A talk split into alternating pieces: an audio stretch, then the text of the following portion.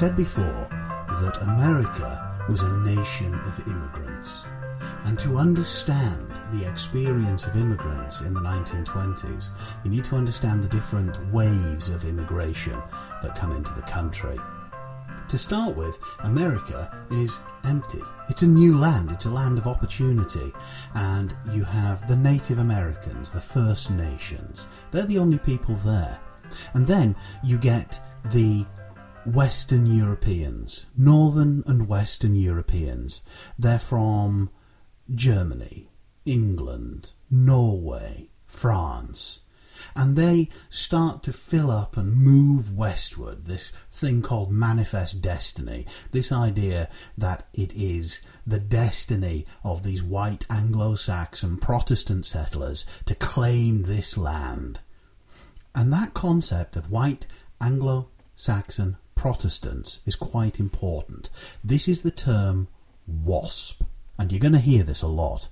The old settlers, the first arrivals, are WASPs, and they are, as the name suggests, white Anglo Saxon Protestants.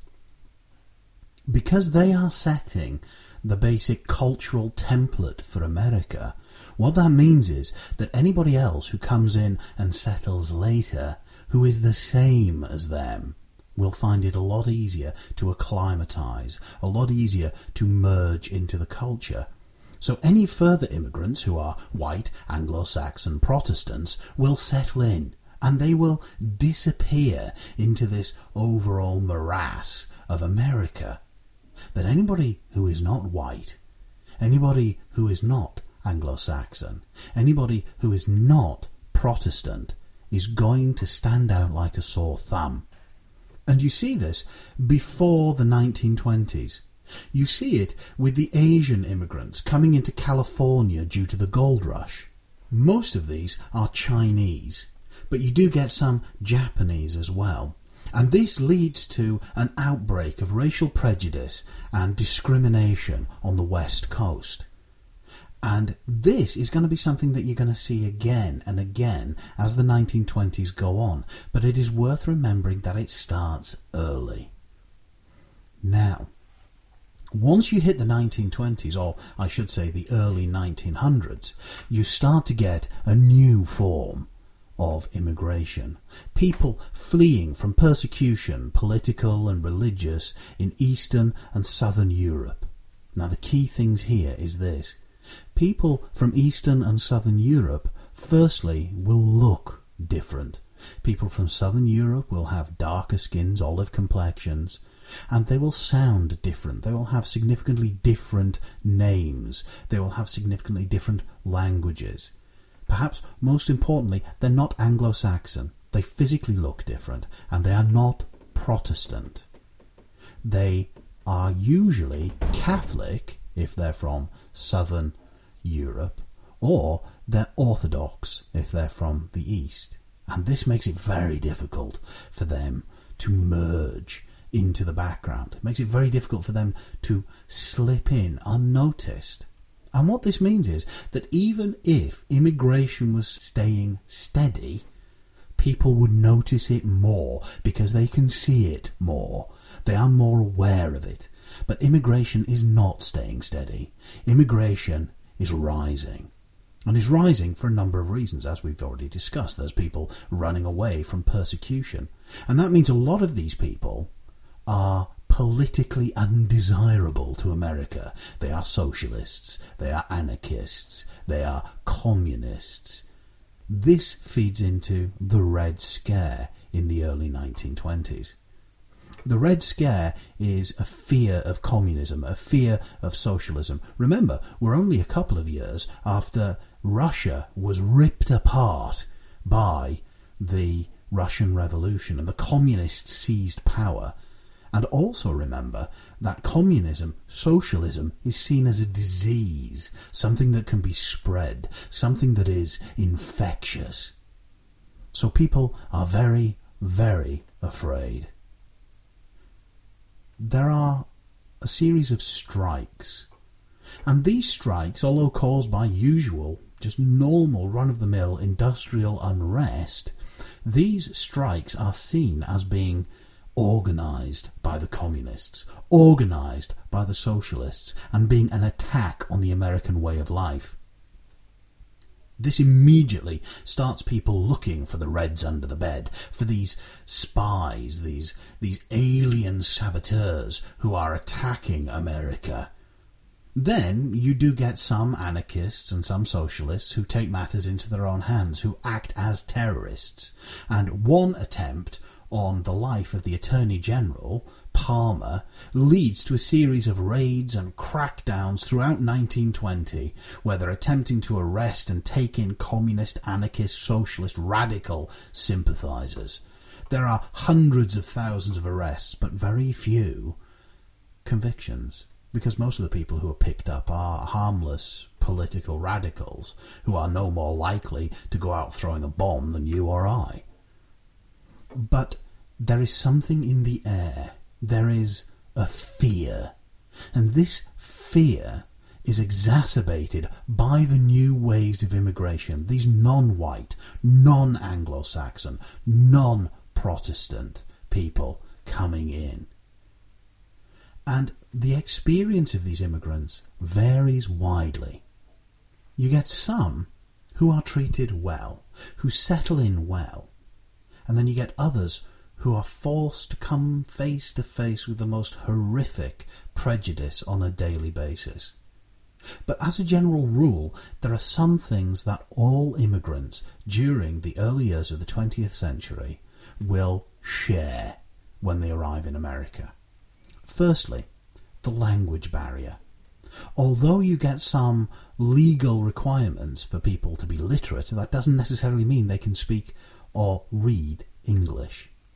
That being the case, they are more likely to cluster together with other people who speak the same language. This creates little enclaves, little neighbourhoods, which are organised along ethnic lines. Little Italy, Chinatown, things of that ilk. As a general rule, you also find that immigrants end up taking the lower paid jobs. And although they take those jobs, jobs that Americans aren't necessarily going to want to do, a lot of Americans see this as a threat and think that these jobs are being taken away from them. They operate on the assumption that it's a zero sum game. They don't realise that the more people there are in the country, the more jobs are required in service industries and the public sector and things like that. They just see that somebody has arrived and got a job, so they assume that is one less job for Americans. So working class Americans blame immigrants if they cannot find work. This ill feeling towards immigrants continues to build throughout the 1920s, and you start to see it in legislation. In 1921, the Immigrant Quota Act, the Emergency Quota Act, is brought in and that basically limits the number of people from different nationalities based on the number of people from that nationality who were in America in 1910. So let's say that the amount is 10%. If there were 100,000 Poles in America in the 1910 census, 10% of that number will be allowed in in 1921. In total, the complete number of all immigrants allowed in is capped. No more than this number in total is allowed. Once we hit that number, everybody's out. This, however, doesn't do enough to satisfy those elements of the political right that are calling for more control over immigration. And you'll see this throughout the 1920s. You can never control immigration enough to satisfy those people who want immigration controlled any immigration is too much because it is noticeable, because these people look different. So the outcome of this is 1924 and the National Origins Act. This takes the quota system from 1921 and then reduces it by reducing it from 3% to 2%, but also shifting the census date from 1910 to 1890. And the reason for that is that there were many, many fewer non Europeans in America in 1890. So not only has the percentage dropped, but the number from which the percentage is derived has now been changed to a lower number. This has again a huge impact, but still not enough. So by 1929, the total number of immigrants is limited to 150,000. Northern and Western European immigrants are allocated 85% of all total places. The main idea here is to restrict immigration from Japan, from China, and from southern Europe. And by 1930, immigration from those places to America has virtually stopped. So you can say that these immigration controls that were passed throughout the 1920s were successful in their aim, because the main aim of them is to keep out anybody who is not a WASP. If you live in a modern Western democracy and you are white, it's very difficult for you to get your head around what it's like to live in a situation where the entire system is rigged against you. There is certainly some class based prejudice in England that you'll come up against, but that's not the same as the systematic prejudice facing various people at different points in history. So, in order to help us understand how it works when the entire system is set up to disadvantage you, we're going to have a look at a case study. And the case study we're going to look at is Sacco and Vanzetti. For the rest of this podcast, I'm going to call Sacco Sacco because his name is spelled S A C C O, and I want you to get the spelling right. And I'm concerned that if I call him Sacco, you'll end up spelling it with a H. So, Sacco and Vanzetti are two Italian immigrants, both of them anarchists, that is, political radicals, the kind of people who would definitely fall under the heading of Reds. On the 15th of April, 1920, Fred Parmenter is the paymaster of a shoe factory and he rocks up with the payroll. Remember, this is a period before electronic funds transfer. When people get paid, they line up on a Friday and their money is handed to them in a brown envelope. So every Friday, every factory is absolutely loaded with cash, and that makes them a very attractive target for criminals. And that is what happens in South Braintree at the shoe factory where Fred Parmenter is the paymaster. He is robbed by two men. Shots are fired. Fred Parmenter is injured, as is the armed guard who is with him. $15,000 is stolen. Fred Parmenter survives long enough to give a description of the two men, and the only real description he can give is that they were foreign looking with olive skin. On the 5th of May 1920, two Italian born labourers, Nicola Sacco and Bartolomeo Vanzetti, are arrested, and they are charged with the murder of Parmenter and the guard. Now, both of them are self confessed anarchists. At the time of the arrest, they act suspiciously, and also they're carrying guns. This, to the police, is enough to ensure that they are very definitely guilty. And so, in May 1921, they are placed on trial under the auspices of Judge Webster Thayer. The trial lasts for 45 days, and at the end of those 45 days, the jury retires to consider its verdict. The evidence they consider is really pretty light. There are around 61 eyewitnesses who come forward to say that Sacco and Vanzetti are the men. However, most of those eyewitnesses really only suggest that, well, they look Italian, like the guys that did it. So that eyewitness testimony is not exactly compelling. There is some ballistic evidence matching the gun that the men were carrying when they were arrested to the gun that was used. However, again, it's lacking in detail, and it has to be said, ballistics evidence is very, very easy to falsify if the police service is desperate for a conviction. One other piece of evidence is that Vanzetti has a previous conviction for armed robbery from December 1919. And what is the evidence that the defence offers up? Well, very simple. 107 people swear that Sacco and Vanzetti were somewhere else at the time of the crime, but most of those are recent Italian immigrants and they don't speak very good English. The prosecution witnesses aren't agreeing on the details. They can't even agree on what the men were wearing at the time of the crime, and quite a lot of those have changed their evidence by the time you reach the trial. The thing about them carrying the gun, it's not a crime to carry a gun. And the two men have expressed a lot of concern about being attacked because of their political beliefs, so that's why they carried a gun.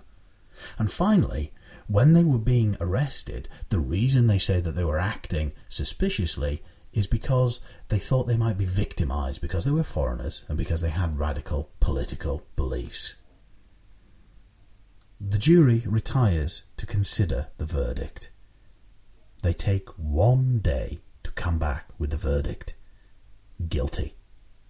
And then it turns over to Judge Thayer, who comes back and sentences Sacco and Vanzetti to death by electrocution in the electric chair there is an interesting quote which is reported to be something that Judge Thayer said after the trial. And apparently, what he said was, Did you see what I did to those anarchistic bastards the other day? He's also, apparently, during the course of the trial, supposed to have referred to them as Dagos and sons of bitches. This is not a man who is tolerant and welcoming of immigrants. Sacco and Vanzetti go through the appeals process, which lasts until 1927. So for six years they sit on death row, awaiting the final decision. And in 1927, the final decision arrives.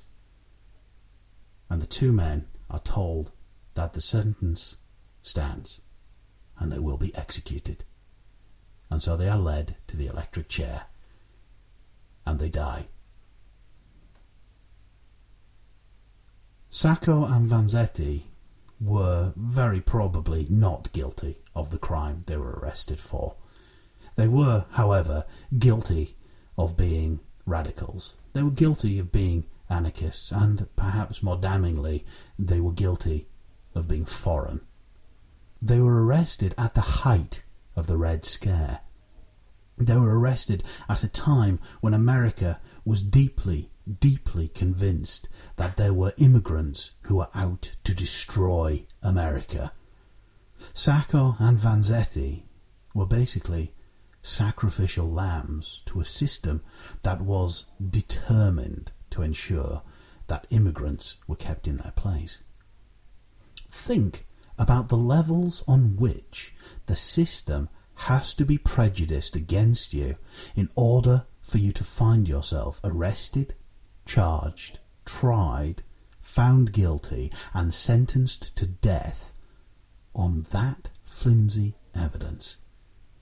Firstly, the police have to be prejudiced enough to arrest you based on a very vague description, purely because they know who you are and because you look foreign and because your politics is dangerous. Then you have to be charged by the attorney who has to stand for election. So he has a reason to court public favour by being seen to be hard on immigrants and be seen to be hard on radicals. And once he has decided to charge you, you then go to trial.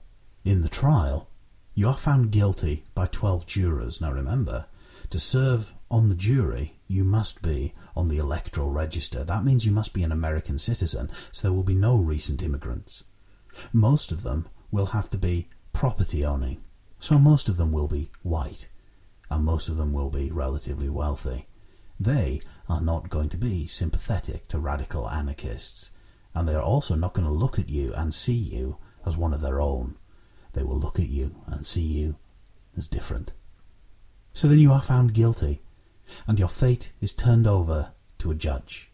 A judge who has referred to you as Dagos, a judge who has referred to you as anarchistic bastards, and he decides to make an example of you. But then, even then, having been found guilty, you can appeal. Six years of appeals however many judges in however many courts heard the same evidence, heard the same details, and still upheld Judge Thayer's sentence. And so finally, at the end, Sacco and Vanzetti are led to the electric chair, knowing, probably, that they are innocent, but knowing that the system in which they live, the American system, is so prejudiced against people with radical political beliefs, so prejudiced against people from a southern European background that they had no chance whatsoever of getting away with their lies. And so they died. Now, you're not going to get asked a question on Sacco and Vanzetti, but you can use them as an example to talk about any of the things we've talked about. Because had Sacco and Vanzetti been wasps, they would never have been arrested in the first place. If they had been arrested, they probably wouldn't have been charged. If they had been charged, they probably wouldn't have been found guilty. And if they had been found guilty, the chances are they wouldn't have been sentenced to death you can use it to talk about the fact that they had no jobs. They were basically working as labourers. You can talk about the fact that they had no political pull in the system. There was nobody to speak for them. There's no politicians who are going out of their way to get the votes of recent Italian immigrants because they can't vote. There are no public defenders, there are no district attorneys who are willing to chase that vote because, again, they're not represented. And this prejudice, this systematic prejudice, can be seen throughout a lot of the experiences that immigrants from southern and eastern Europe have in America in the 1920s. It's there in the bullying at work. It's there in the abuse shouted at them in the street.